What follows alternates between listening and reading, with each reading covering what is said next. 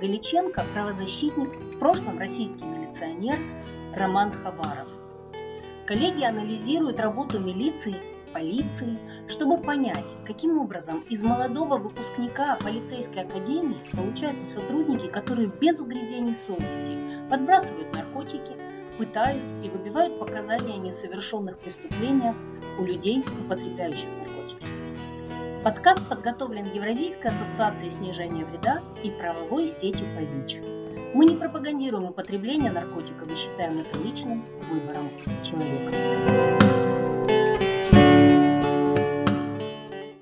Добрый день, уважаемые друзья! С вами подкаст «Наркопрагматика», адвокат Михаил Галиченко. Сегодня э, наш гость э, э, Роман Хабаров, э, э, полицейский, который, мне кажется, достоин того, чтобы носить э, звание полицейского э, города, потому что действительно человек, который, на мой взгляд, э, отстаивает принципы полиции и правоохранительных органов в целом, исходя из той самой основы служить народу и служить обществу, а не добиваться каких-то сомнительных целей.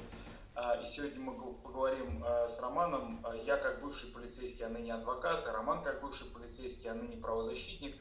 Поговорим на тему о том, как борьба с наркотиками происходит в полиции, ну или в милиции, до полиции, которая была, и как борьба с наркотиками влияет на то, что мы называем чистоту правоохранительной деятельности.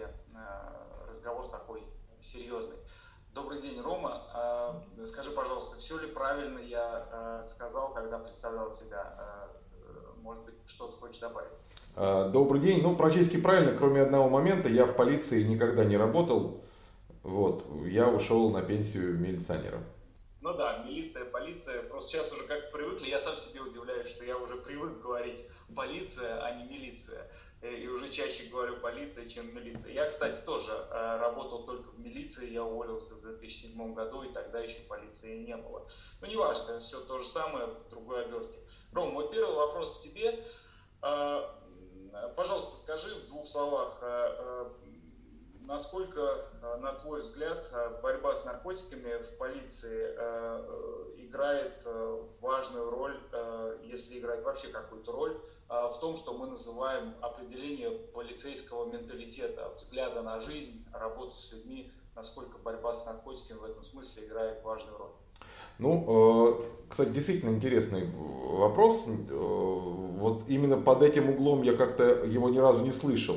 Не в смысле не думал об этом, да, но вот ни разу его не задавали вообще. Потому что ведь э, в целом отношение условного среднего полицейского или милиционера, да, понятно, что есть нюансы, есть сотрудники, которые, ну, прям скажем, и сами употребляют, и не считают, что это там каким-то образом затрагивает их э, моральный облик как полицейских. Но в целом в полиции э, достаточно абсолютное неприятие наркотиков. Там, если говорить о том, что вот этот сотрудник у нас э, связан с наркотиками в смысле употребления или там, не дай бог, вообще торговли, да, а вот этот вот там взяточник, а вот этот вот пытает то давайте честно скажем, то после, э, второй и третий в целом моралью милицейской, полицейской принимаемы как свои. То есть, если они не выходят за рамки уж прям совсем какого-то э, внутреннего хамства, да, то есть там э, пытки имеют программатичный характер, это там мы жуликов, злодеев, да, то не просто так, никакого садизма особенного нету, ну про взятки вообще понятно, да, то с наркотиками в целом неприятие абсолютное. Я бы сказал, что э, определение того, что внутри себя представляет средний полицейский, с точки зрения менталитета, это, во-первых, действительно абсолютное неприятие наркотиков ни как способа э, употребления, то есть того, что ты употребляешь, ни тем более как человека, который связан с торговлей. Это при том, что э, много, многочисленно в практике в случае, когда там ППСники отнимают у наркоманов наркотики, а потом сами же их продают другим наркоманам. А, периодически то розыск, ну то есть то оператор, бывает и участковый, в зависимости от того, у кого какие отношения с населением, с местностью, оказываются ввязанными в, прям в сбыт напрямую. А, и у нас были случаи в Воронеже, когда принимали, в смысле задерживали сотрудников, и дела уголовные были, и получали они достаточно серьезные сроки. И вот такое всегда воспринималось как, ну это уж хуже всего. То есть вот это прям крайняя степень падения полицейского, он с наркотой связался.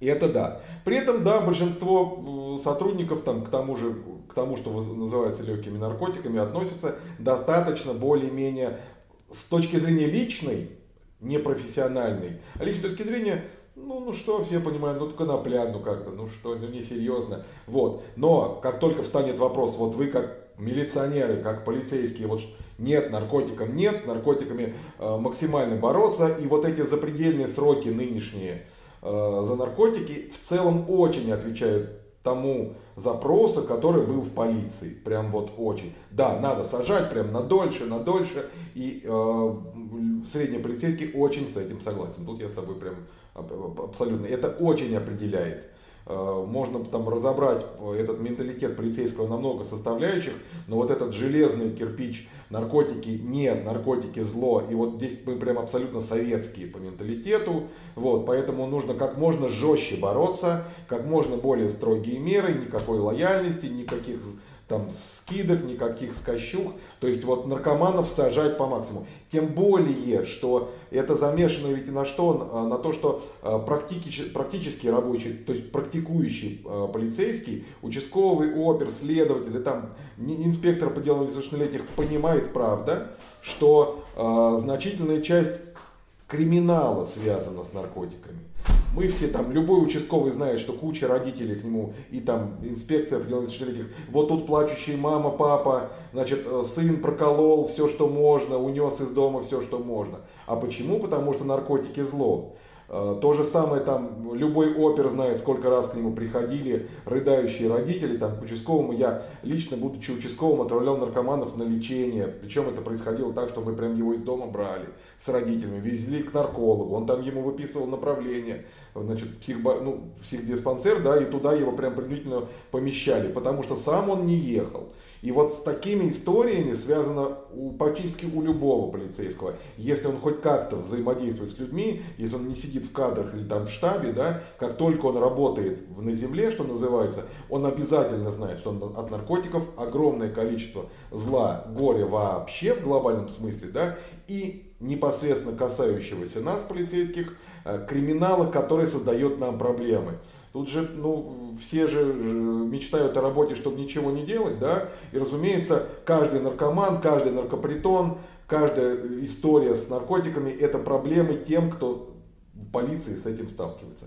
С другой стороны, все, безусловно, знают, что наркоманов там очень легко колоть на все, что угодно, если они совершили. Любой опер знает, что что там, посадил наркоманов даже без всяких пыток, да, вот без физического насилия. Посадил его в камеру за мелкое хулиганство, э, он тебе максимум сутки просидел, и утром ты его в кабинете шприц показываешь, и он тебе все, что нужно, что он совершал, что не совершал, все расскажет.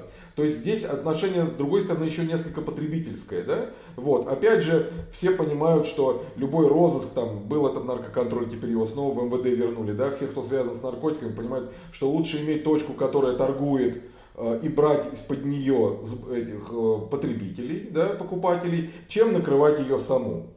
И поэтому год работает точка, они делают э, в это время хранение, за это время оперативно ее обрабатывают, заводят там оперативное дело и потом ее реализовывают. И вот у нас еще избыт оформленный. Но это было до создания интернетов.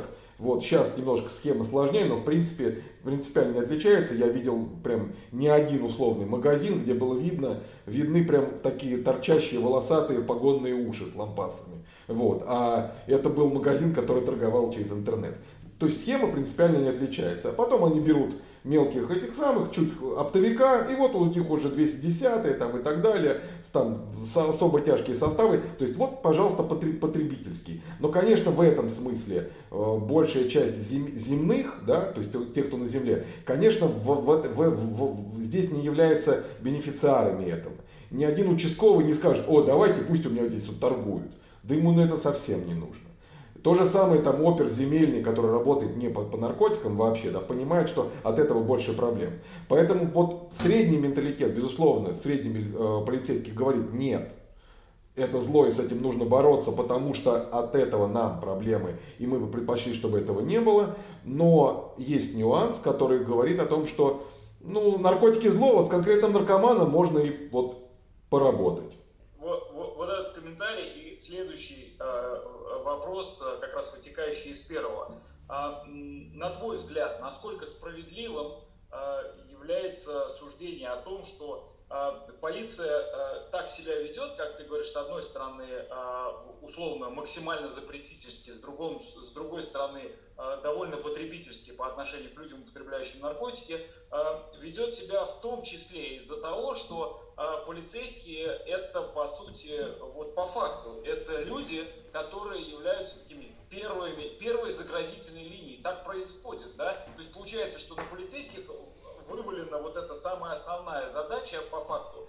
Куда приходят родители? В полицию. Там. Куда приходят э, разгневанные граждане, которые видят там шприцы у себя в подъезде? В полицию. Куда жалуются люди, у которых в подъезде э, варочная квартира? Они же в полицию обращаются. И получается так, что у полицейского никаких инструментов нет. Полицейский же тоже человек. И э, от него ждут, от него ждут какого-то э, реагирования. А какое может быть реагирование? Жестко чем жестче, тем, значит, я больше покажу свою вот эту, эту ответственную позицию. Насколько, на твой взгляд, вот эта сама конструкция, а, когда полицейский это, по сути, единственный человек, который может в данной ситуации что-то как-то проявить государственный ответ, она толкает полицию на вот формирование подобного рода такого двойного менталитета, запретительски-потребительского. Ну, э, вот тут я с тобой полностью согласен. Безусловно, э, в этом-то и причина, я, собственно, об этом говорил. Э, здесь, ну, Единственный, кто у нас немножечко имеет к этой теме отношения, это медики, да, то есть там наркодиспансеры и так далее, но понятно, что врачи в этом случае говорят, ну вот пускай он к нам придет. Он к нам придет, он захочет лечиться, напишет заявление, и после этого э, стоит вопрос, а как же можно его заставить? А никак, идите к участковому. Ну и так далее, наркопритоны и так далее. Безусловно, фактически государство, если говорить о том, о какой-то осознанной политике противодействия потреблению наркотиков, про сбыт понятно, там, кроме полиции, ну, там, ФСБ, может быть, да, вот, ну, кто еще? А если говорить про потребление, то, э, безусловно, осмысленно рычагами снабжены только полицейские, и больше фактически никто поскольку это возложено на, на вот этих самых там, земных милиционеров, большей частью, да, земных полицейских, то, конечно, да, э, э, подход такой, чем строже с этим будет, законодательный и так далее, тем меньше у меня будет с этим проблем.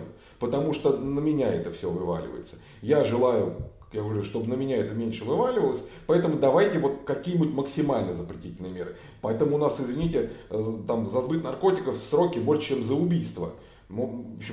Это плохо, торговля наркотиками зло, но я по умолчанию считаю, что не может быть наказание жестче, чем за лишение жизни. Ничего не может быть страшнее лишения жизни.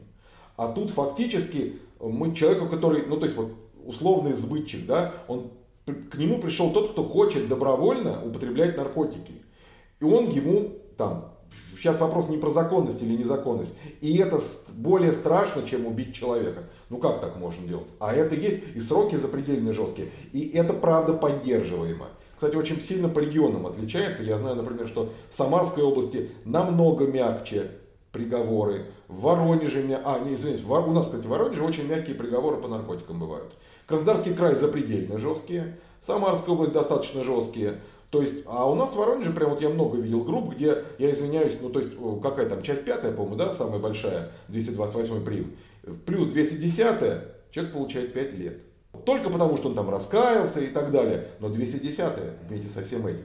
То есть в судах, видимо, разные политики, вот у судам разные установки. Но в целом, я бы сказал, что по стране это поддержано не только полицейскими, в целом установка из всех возможных рычагов, так сказать, воздействия на ну, все, что связано с уголовным процессом в том числе, то есть вся уголовная, ну, давайте честно скажем, наш суд современный это правоохранительный орган, и они сами себя таким считают в первую очередь, поэтому вся правоохранительная система страны заточена на максимально жесткие, я бы сказал, репрессивные вот, меры воздействия на потребителей наркотиков, в том числе и потребителей. Это да. И это поддержано, потому что, ну, суды, прокуратуры и там следственные комитеты, понятно почему. Есть у нас дела по наркотикам, которые идут следственные комитеты. Следственный комитет.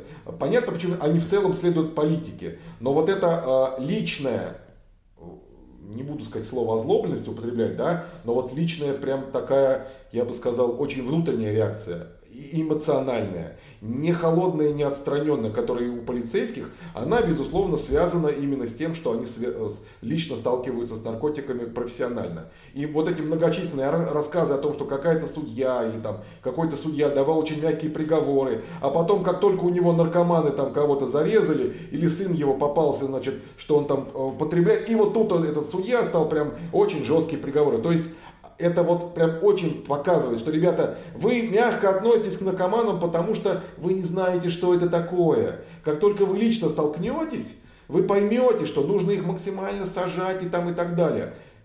И вот это же легенда, то есть это такая история мифологическая немножко. Наверняка есть такие судьи. Но, как правило, это обрастает тем, вот в каждом суде такой есть. В кажд... Вот прям в любой район приедь и скажи, а у вас была такая история, чтобы судья давал мягкие приговоры, а потом у него там, неважно, что-то случилось с наркотиками, и он стал жестко их наказывать. Обязательно найдется такая, даже если не было такого никогда. Это как раз отражение вот, это, вот этой потребности. Ребята, понимаете, э, ведь полицейский же что считает, что государство не поддерживает его в, в этом своем гневе праведном против, нар, против наркотиков. А надо же, надо же еще строже. Вот посмотрите, вот, вот там неважно, прокурор, судья там, потому что вы не знаете, а мы-то знаем, мы-то вот прям вот на нас все это лежит. Вот еще в этой же самой плоскости образ спасителя – у меня был такой опыт, а, я э, читал а, лекции для группы судей, руководителей, председателей районных судов. И к моему удивлению, все было по наркотикам, и в частности, я там участвовал в качестве представителя управления ООН по наркотикам преступности, и, в общем-то, исходя из этой роли, можно было говорить о международных практиках. И, к моему удивлению, вот председатель районных судов вполне были открыты для новых идей, э, рассуждали о том, что вот это бы в России могло бы работать, вот это не могло. И, в общем-то, была такая адекватная, я бы даже не сказал лекция, была дискуссия. Но э, что меня действительно удивило, многие э, сказали так примерно, вот абсолютно то, что ты сейчас привел пример, что я лучше дам реальный срок человеку, э, который там второй или третий раз э, уже подвергается уголовному, уголовной ответственности, потому что для этого человека вот этот реальный срок, возможно, спасет ему или ей жизнь. Возможно, даст там какой-то шанс не натворить еще каких-то дел, еще хуже себе сделать, свою жизнь испортить. В общем, спаситель такой в судейской мантии, я пусть отправлю человека в места лишения свободы, но так я спасу его жизнь. И от полицейских я, в принципе, слышал то же самое, особенно вот эта аллегория а, выдернуть человека за волосы э, тонущего, да? Да, да, да. Здесь та же самая ситуация. И вот э, мне здесь, э, перед тем, как задам вопрос, сошлюсь на твою статью, интервью твое в 2011 году. Помнишь, ты давал интервью, которое называлось полиция деградировала на моих Милиция глазах. деградировала. Хорошо... Да, это русскому репортеру. Да, да. И там очень хорошо, на мой взгляд, э, было вписано в э, серию примеров эм, то явление, которое мы называем уже теперь расхожим выражением. Вор должен сидеть в тюрьме. А, да? Да. Мне кажется, это тоже образ спасителя. Полицейский спасает общество от воров-наркоманов. При этом он готов взять на себя некий риск даже нарушения закона потому что э, за ним моральная правота. Вот я как раз хотел тебя продолжить, пожалуйста, вот как это вообще укладывается в голове полицейского, с чего все начинается и во что это может превратиться? Ну, э, значит, по поводу начинается. Э, надо понимать, что ни в одном учебном заведении, МВД, даже там специальных школах милиции сейчас, они институты такому, безусловно, не учат. Поэтому все это впитывается в зависимости от того, куда и кто попал. Понятно, что молодой опер, пришедший в уголовный розыск, попав в кабинет, где при нем э, надевают э, задержанным, там, подозреваемым противогаз на голову или там, неважно, там, динамо машину подключают, Сначала может быть несколько шокирован этим, потому что там при стажерах, пока они не, не, не в штате, разумеется, такого никто делать не будет. И у него в этот момент два выбора. Это вот касается не только пыток, это касается э, всего, что связано с коррупцией. Это связано, касается всего, что там все, что связано с фальсификацией доказательств. А что такое борьба с наркотиками в смысле вот того мессианства, про которое ты говоришь, да? Вот. Я готов на себя, что нужно? Подкинуть? Давайте подкинем. Но он наркоман. Ну вот сейчас у него нету этих наркотиков. Кидаем ему наркотики. Нужно доказать, что сбыл, отправляем ему, к нему как, как будто бы того, кто покупал. И так далее. То есть вся история с с фальсификациями, с фабрикациями и с э, э, созданием да, вот, уголовного дела в большом... Вот, вот, мы создаем уголовное дело. Вот эти все истории, они у сотрудника, который только попал сюда, ну, я вот, кстати, там же была история, когда, значит, э, в, этом же интервью я привел пример, когда, э, значит, нашли у задержанного коноплю и дали ему покурить из этой конопли чтобы доказать потом, что он употребляет на, на, на экспертизе. И он скурил свой срок, не хватило одной десятой грамма до 7 грамм. Вот, то есть человек свой срок скурил, там понятно, это был первый раз, он там не наркоман и так далее, его бы не посадили, сказать, тем более там тогда чуть было помягче. Но дело не в этом, он статью свою скурил. И вот эта вся, вот вся история с вот этим всем, с, с такими действиями, всегда у молодого сотрудника выбор э, всего два варианта. На самом деле, или начать участвовать в этом, или уходить. Потому что э, ситуация, ну, единичной истории, когда ты сможешь пройти так, чтобы лично не участвовать, и при этом остаться в этой службе. Потому что, ну, блин, это, ну, тут ты точно знаешь, кто с нами не пьет, тот стучит, да? То есть э, сели в, в, в компании, ну, в служебной, да, в кабинете, и вот э, три, три старых оперы тебе наливают, да, а ты говоришь, а я, извините, пить не буду. Но это что может значить? Только одно. Завтра начальник будет их поднимать и говорить, а вы там вчера бухали. Это понятно, что еще ни одного опера за пьянство на работе на самом деле не уволен, ну если уж она прям совсем не беспредельная, а только за то, что он в кабинете пил, ну даже сейчас. Там в те времена уж совсем было, ну блин, это профессиональная болезнь опера, алкоголизм к пенсии. Вот. Но а это как это так? Ты что тут? Без... А всегда трудно, да? Ты вот какие у тебя есть внутренние стержни и рычаги сопротивляться тому, чтобы сказать, я так делать не буду. Я видел единичные случаи в инспекции по делам несовершеннолетних, когда девочки, пришедшие, сначала были в шоке от того, как средний полицейский, включая опера, участкового, их коллег, девочек, там, в смысле сотрудниц, общается с детьми в том числе. И я слышал, как вы можете кричать на ребенка. Это же ребенок. Проходило полгода, и она уже им там пинки раздавала. Это там это не в смысле там пыток жестокого обращения. Просто есть категория хулиганов, который, как она считает, по-другому не, не, не воспринимает. И если пришла инспектор, а в моем детстве в школе инспектор заходил в школу, курила прямо там и э, раздавала реально пинки всем нашим там нехорошим, нерадивым ученикам и так далее, кто у него на учете стоял. И все кричали, Анна Ивановна идет. Это была женщина 40 лет, которая приходила прям в школу с сигаретой. Поэтому говорить о том, что какое сейчас там разложение, не надо. Я это видел еще 30 э, лет назад. Но э, смысл в том, что они усваивают вот этот способ и метод э, обращения с людьми как единственно возможный. Когда у меня на опорном, где я был старшим участковым, задержанные значит, слышали, что я, я нецензурно вообще не говорю, я матом вообще не ругаюсь, да, вот, а, а мне все, меня 20 лет убежали, нельзя участковому работать, если ты матом не будешь, тебя все равно не поймут. А я заходил на притон и говорил, «А, молодые люди, собираемся и следуем со мной в опорный пункт. И ничего, ну, как, как, наверное, сначала они не понимали, да, а потом выясняется, что вежливость это не означает твоя неспособность добиться выполнения требований. Вот. И вот тут очень трудно противостоять тому, что, ребят, все так делают. Ты кто такой? Тебе, ты, ты, ты кто? Тебя что там в институте чего? В школе милиции тебя научили? Кодекс уголовный ты знаешь? Мы тоже знаем уголовный кодекс. Видишь, вот сборник кодексов. Рассказать тебе, как надо им пользоваться.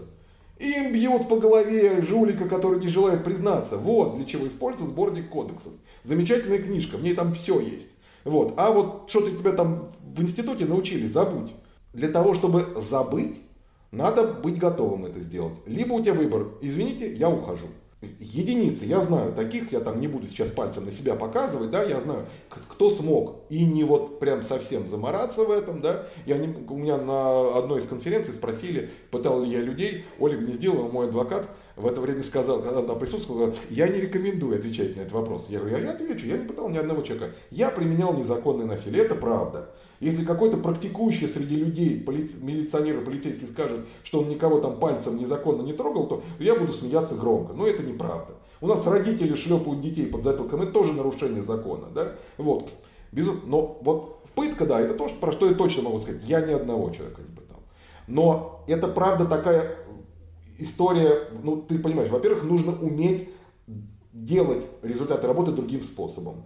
А пытка и тоже все, что связано с наркотиками, это же просто. Что взяли, положили, вот наши понятые, оформили, вот уже палка есть. Представьте, э, так, даже по наркотикам раскрыть преступление не таким способом. Идите, ходите, ищите этих наркоманов, где они там ходят с наркотиками, а тем более сбытчиков. А легко всегда э, проникает в человека очень глубоко. Также легче.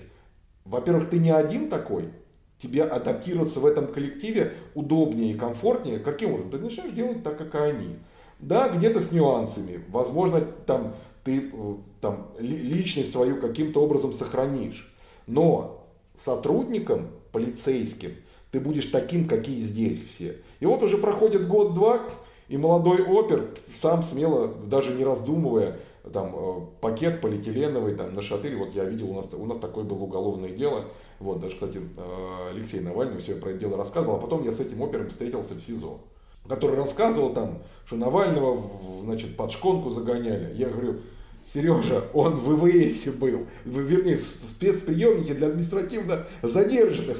Там не может быть загоняние под шконку по умолчанию, просто вообще. Там другие нравы, там сидят мелкие хулиганы, домашние эти, дебаширы. То есть вот у него что в голове. И, кстати, вот этот э, еще один момент, э, очень, особенно среди розыска, велико э, проникновение уголовной культуры, субкультуры. То есть воспринятие всех этих понятий как того, что имеет смысл, ну то есть определяет их поступки.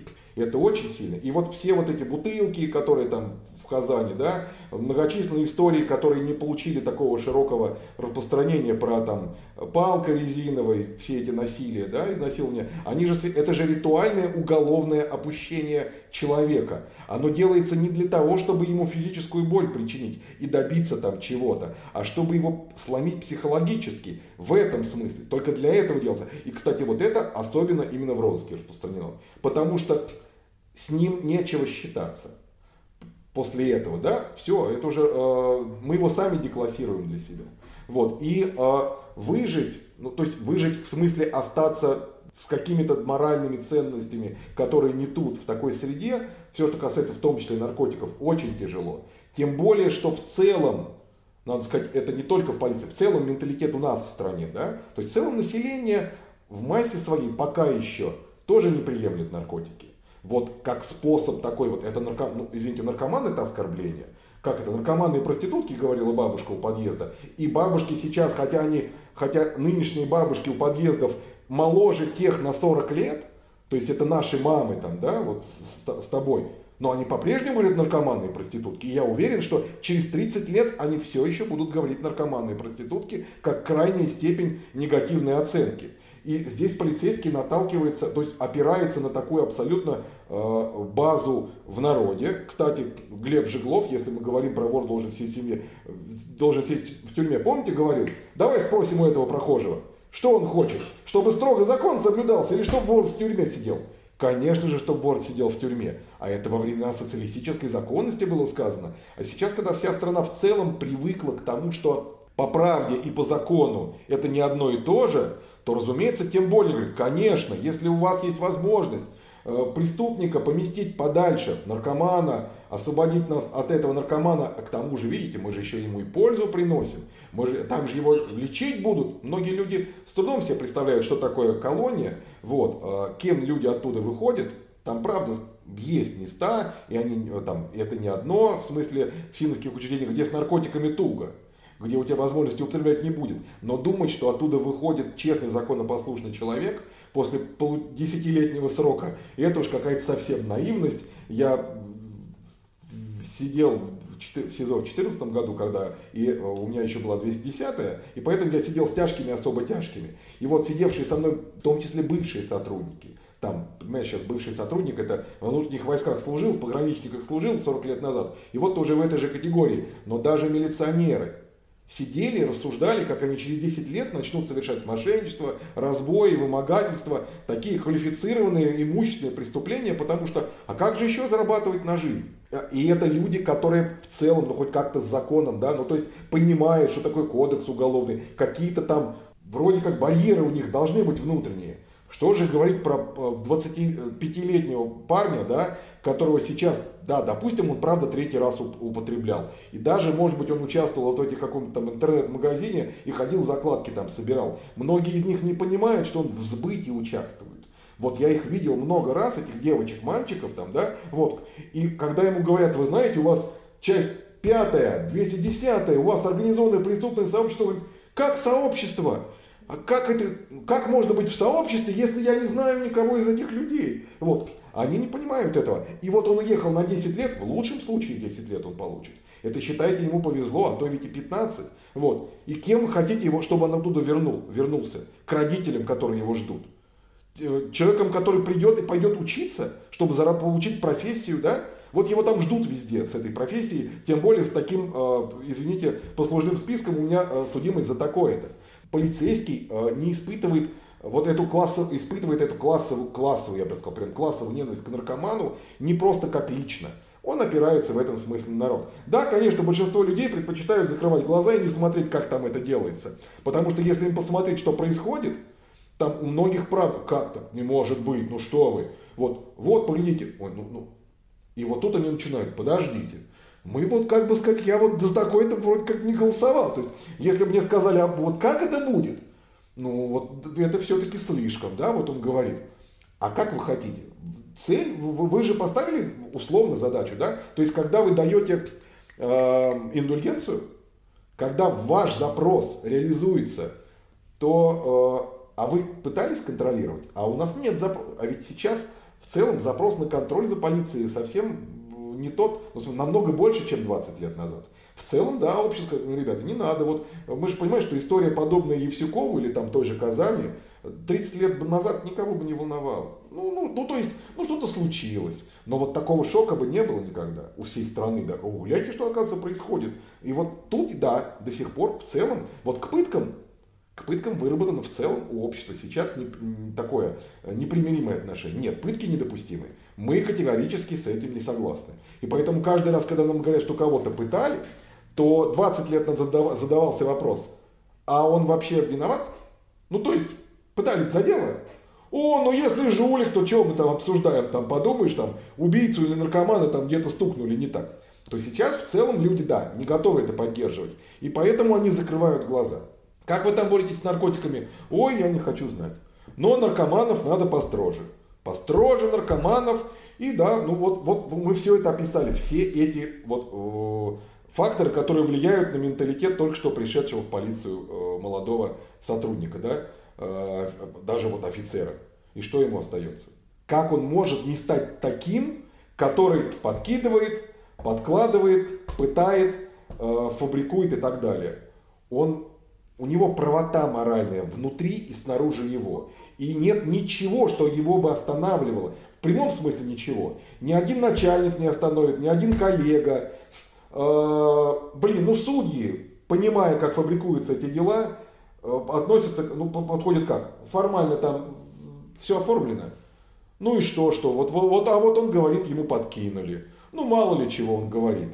И все. И, и поэтому нет, вот в этом смысле нет ни одного фактора, который сейчас э, полицейского подвиг бы, среднего полицейского, любого персонала по-другому поступать. Кроме одного, его личные внутренние убеждения настолько отличаются от этого, что он разворачивается и уходит.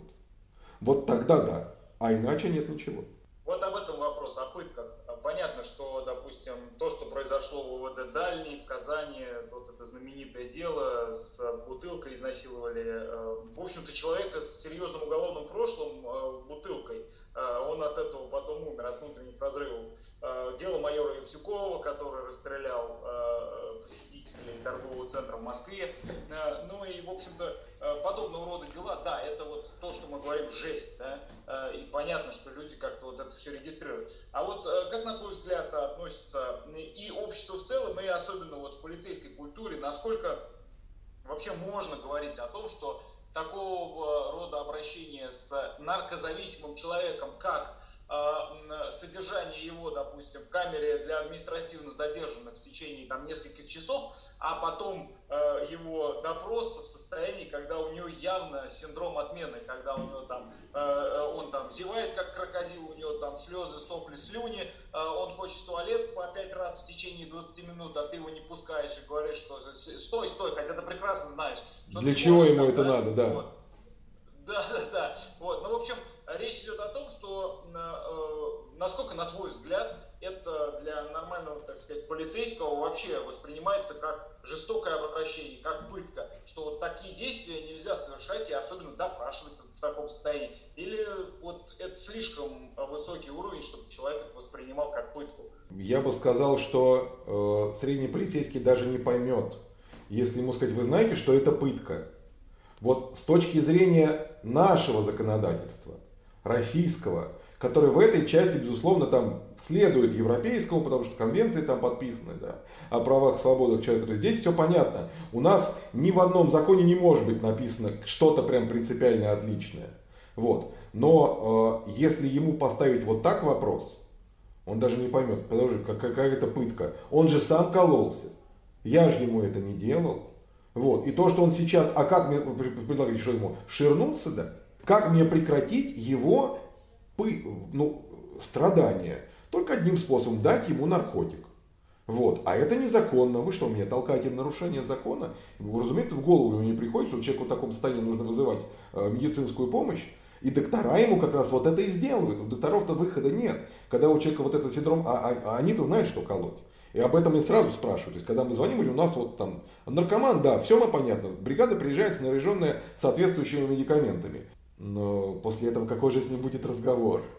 Позвольте, скажет он, зачем же э, жулику подозреваемому? Причем э, особенно если речь идет не об абстрактном наркомане, которого мы хотим там раскручивать на что-то и так аж вдруг получится. А если это конкретный подозреваемый по конкретному уголовному делу, и полицейский убежден, что это виновный. Потому что в целом я э, считаю, что большинство полицейских, большинство, вот тех, которые, про которых мы говорим, да, средний полицейский пытает, именно пытает э, подозреваемого тогда, когда убежден в его виновности. Вот средний полицейский поступает так. Сейчас вопрос не о законности, но он прав. Именно это и дает ему моральную правоту.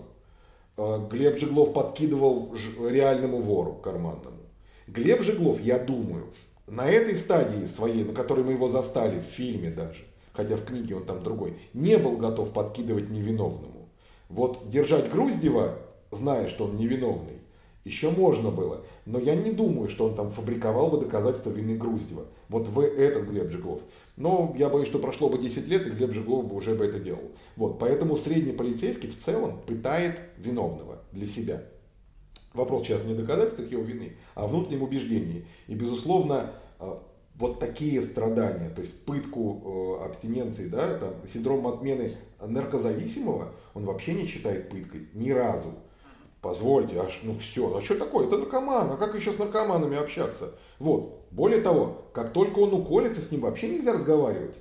То есть в смысле там показаний и так далее. Это как и с пьяным. Допрашивать пьяного, когда он пьяный, бессмысленно. То же самое с наркоманом. А значит, он сам себе, это ведь, ну, такой он сам себя убеждает в некотором смысле, да? Вот. Мы же хотим сами себе быть хорошими. Но никто не, не, не Гитлер же не думал, я фашист, да, я там страшный нацист, я устроил там, э, моим, моим именем будут людей пугать, да, и, ну и так далее. Если человек психически нормальный, в смысле э, вменяемый, да, те же ребята, в смысле э, полицейские из Казани, из Дальнего, э, если ты ну, как-то э, связывался, там же проводились психиатрические экспертизы, вот, и они говорили, что они правы, они выражали позицию, что так и надо было. И у них другого способа они не видели с вот этим наглым уркой, вот эти звезды там на коленях и так далее, который им говорил, а как еще надо было? Они убеждены, что это единственный способ был с ним общение. То же самое и здесь. Это наркоманы. Что вы хотите, чтобы его по головке что ли гладить? Убеждать его? Все убеждения были первый раз. Когда он был еще малолеткой, мама его привела к инспектору. А э, инспектор сказала, значит, ну вот хорошо. Вот, э, ему поговорили, ему сказали, а он снова пошел колоться. Потом он украл из дома телевизор. Мама пришла к участковому. Участковый снова с ним поговорил. Ну, даже по, по какой-то там административке его оформил. Телевизор-то уже не вернули. Ну, даже если вернули. Вот, то есть вот эти все стадии пройдены, общение, в смысле убеждения, воспитания. Средний полицейский считает, что воспитывать наркомана бесполезно. Невозможно, потому что когда он попадает вот на эту стадию, где уже связан с криминалом, все воспитание закончено. И тут я вынужден сказать, что да, это скорее всего так. Тот способ я не знаю, вот может быть у нас с тобой это есть э, в программе, но вот я сейчас все равно про это скажу, потому что э, ну, я это вот по своей логике пришел. Тот способ вы, вы, вырывания человека из криминала, который практикуется э, в Европе и в тех же США, все эти, вся эта метадоновая терапия и так далее, у нас считается способом, то есть методом потакания наркоманов. При этом на серьезный криминологический анализ ни, люб, ни один земельный опер участковый не способен. Не потому, что он плохой, это не его уровень. Для этого нужно понимать про проблему по-другому. Он все равно видит, что ну это же наркоман, если ему давать наркотики, он все равно будет продолжать колоться. А что он перестанет первое воровать, чтобы получать деньги на это, и перестанет общаться там, где он преступник, ему в голову в этот момент очень трудно э, вбить, потому что рядом с ним родители, напротив него сидят, да, э, жена и дети, которые страдают. И, честно говоря, от употребляющего метадон э, родители будут страдать не меньше. Все равно наркоман. Это все равно не человек в этом смысле. Это никакой отец, как правило, никакой муж, никакой сын или дочь. Да? Вот.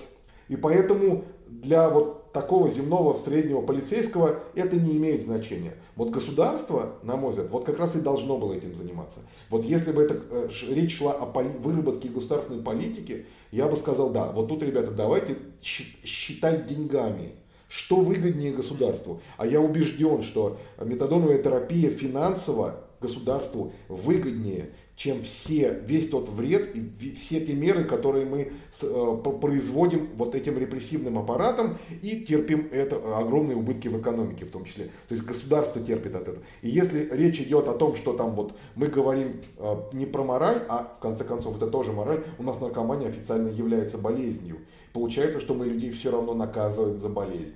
И если мы, э, извините, у нас нет наказания за алкоголь, алкоголизм это болезнь, да? А вот уголовного наказания за употребление, ну там, за хранение водки нет, водка продается. Как спел Шнур, наркотики нельзя, но можно водку, да? Вот, то есть в целом, а кстати, к пьяным тоже, несмотря на то, что большинство э, полицейских э, совершенно спокойно лично относятся к алкоголю, вот история пьяного дебашира очень негативна. Большинство из них при этом, ну что, вот он напился и устроил семье дебош. Да? У меня был там э, водитель, с которым мы ездили на суточном дежурстве, и он все время их воспитывал. Вот прям водителя. Мы забрали этого пьяного, и он его всю дорогу рассказывает, какой он нехороший. И иногда это было страшнее, чем ночь потом в РОВД провести.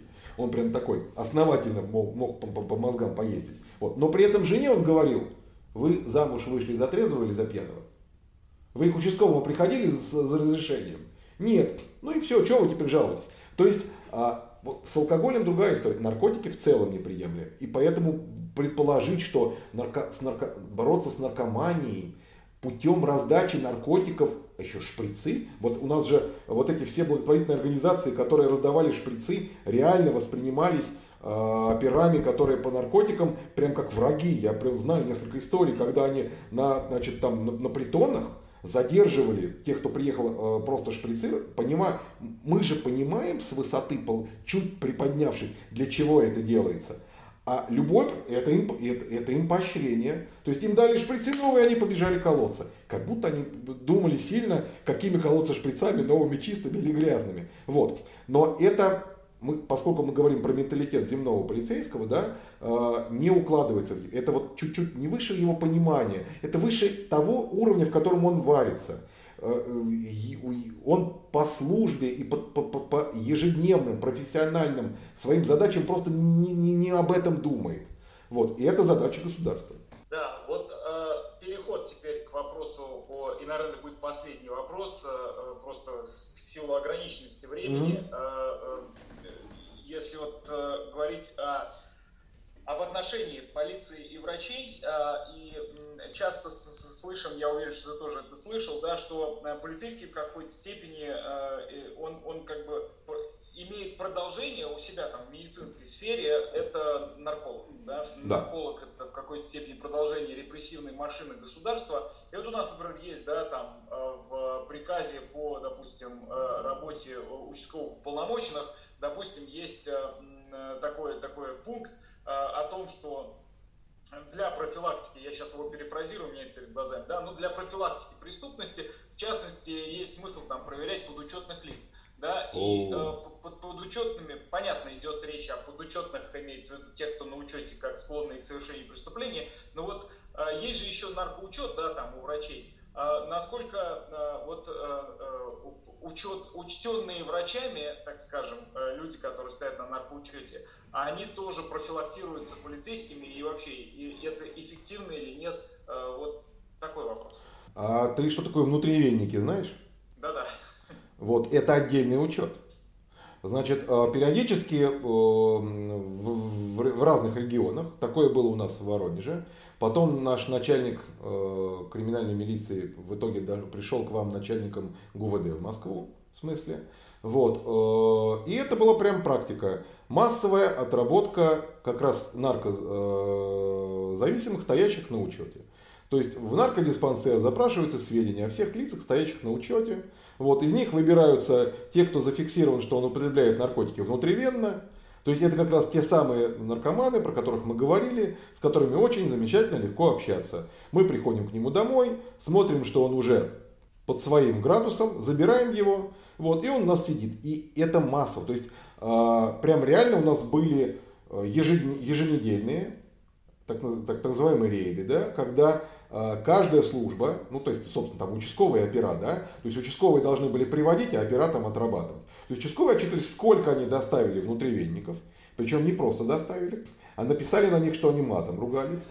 В идеале, конечно, взять их в состоянии наркотического объединения и оформить за, за, употреб... за нахождение в таком виде или употребление, и свозить в суд, получить административный э, значит, арест, и тогда он смело уже в наших руках. Да? А, но минимум что он ругался матом обязательно. Это прям было... То есть в 22.00 начальник на совещании спрашивал, сколько доставлено. Начальник розыска, он говорит, мне доставили 5 человек. Начальник участковых, почему недостаточно? Где остальные? Что вы делали? Идите и дальше работайте. Или он там говорит, мне их привели просто так. Он говорит, и что мы их? Мы же их не можем содержать. Вы что хотите, чтобы опера теперь писали на них административку? Пишите сами.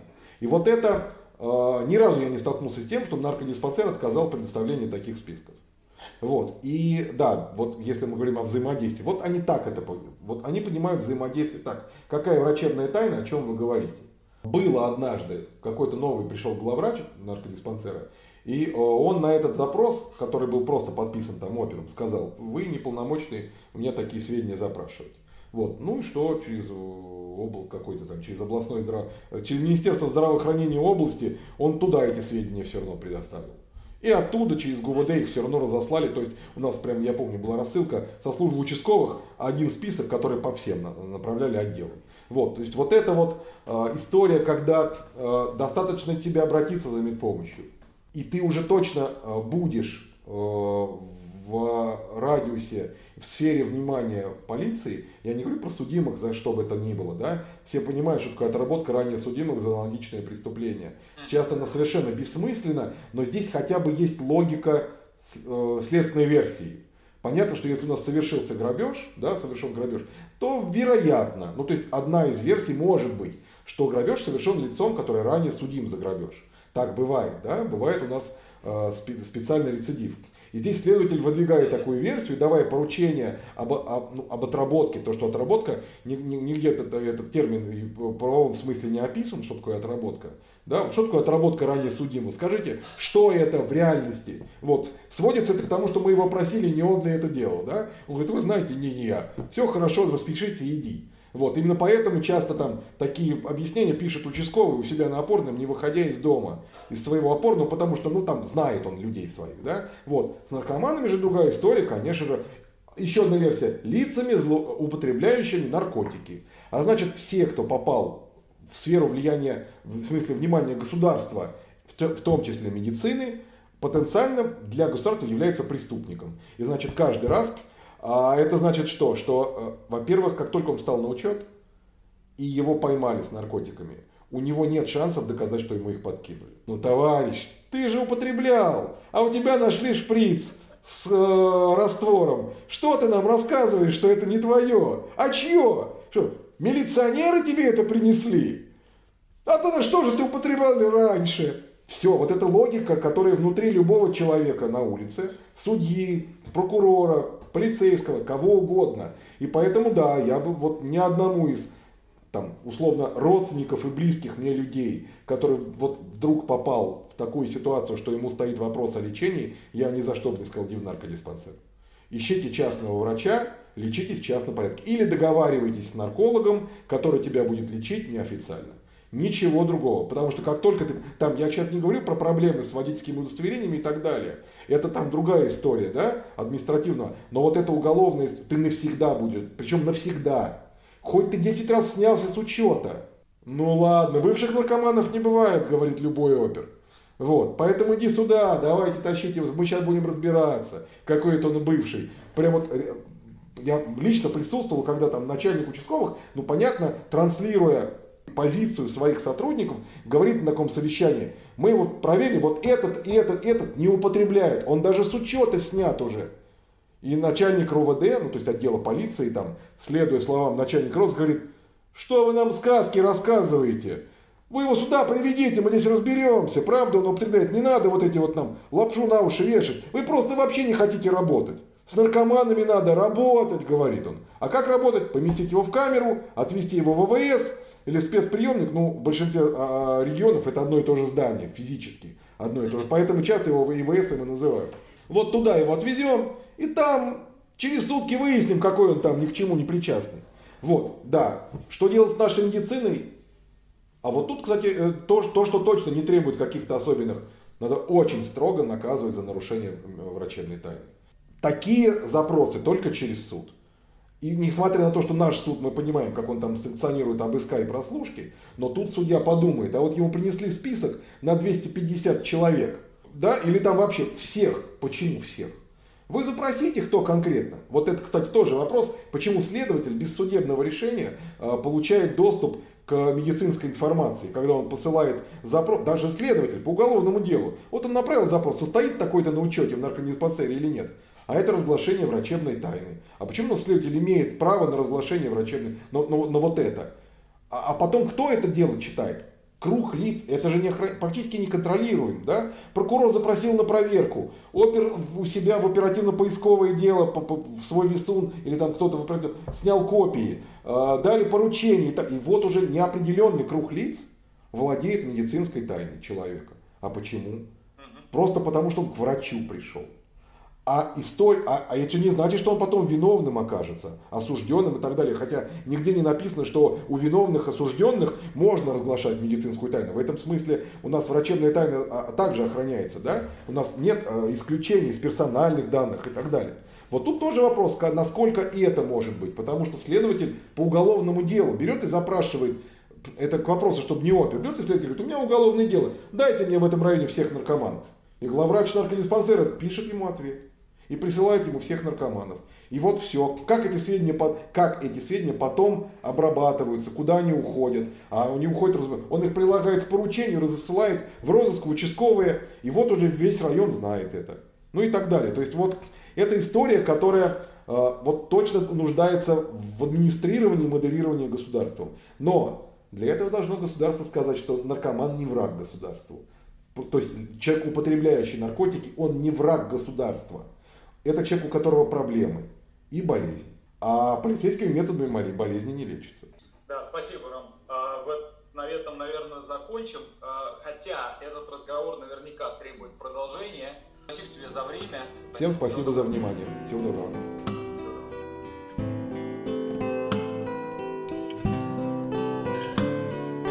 С вами была наркопрагматика. В этом эпизоде адвокат Михаил Галиченко встречался с Романом Хабаровым, правозащитником, в прошлом российским милиционером. Их разговор дает понять, каким образом устроена изнутри полицейская система, на каких принципах и за счет каких стимулов десятилетиями продолжается практика жестоких пыток и неправомерных действий полицейских по отношению к людям, употребляющим наркотики. Подкаст подготовлен Евразийской ассоциацией снижения вреда и правовой сетью «Поймичек».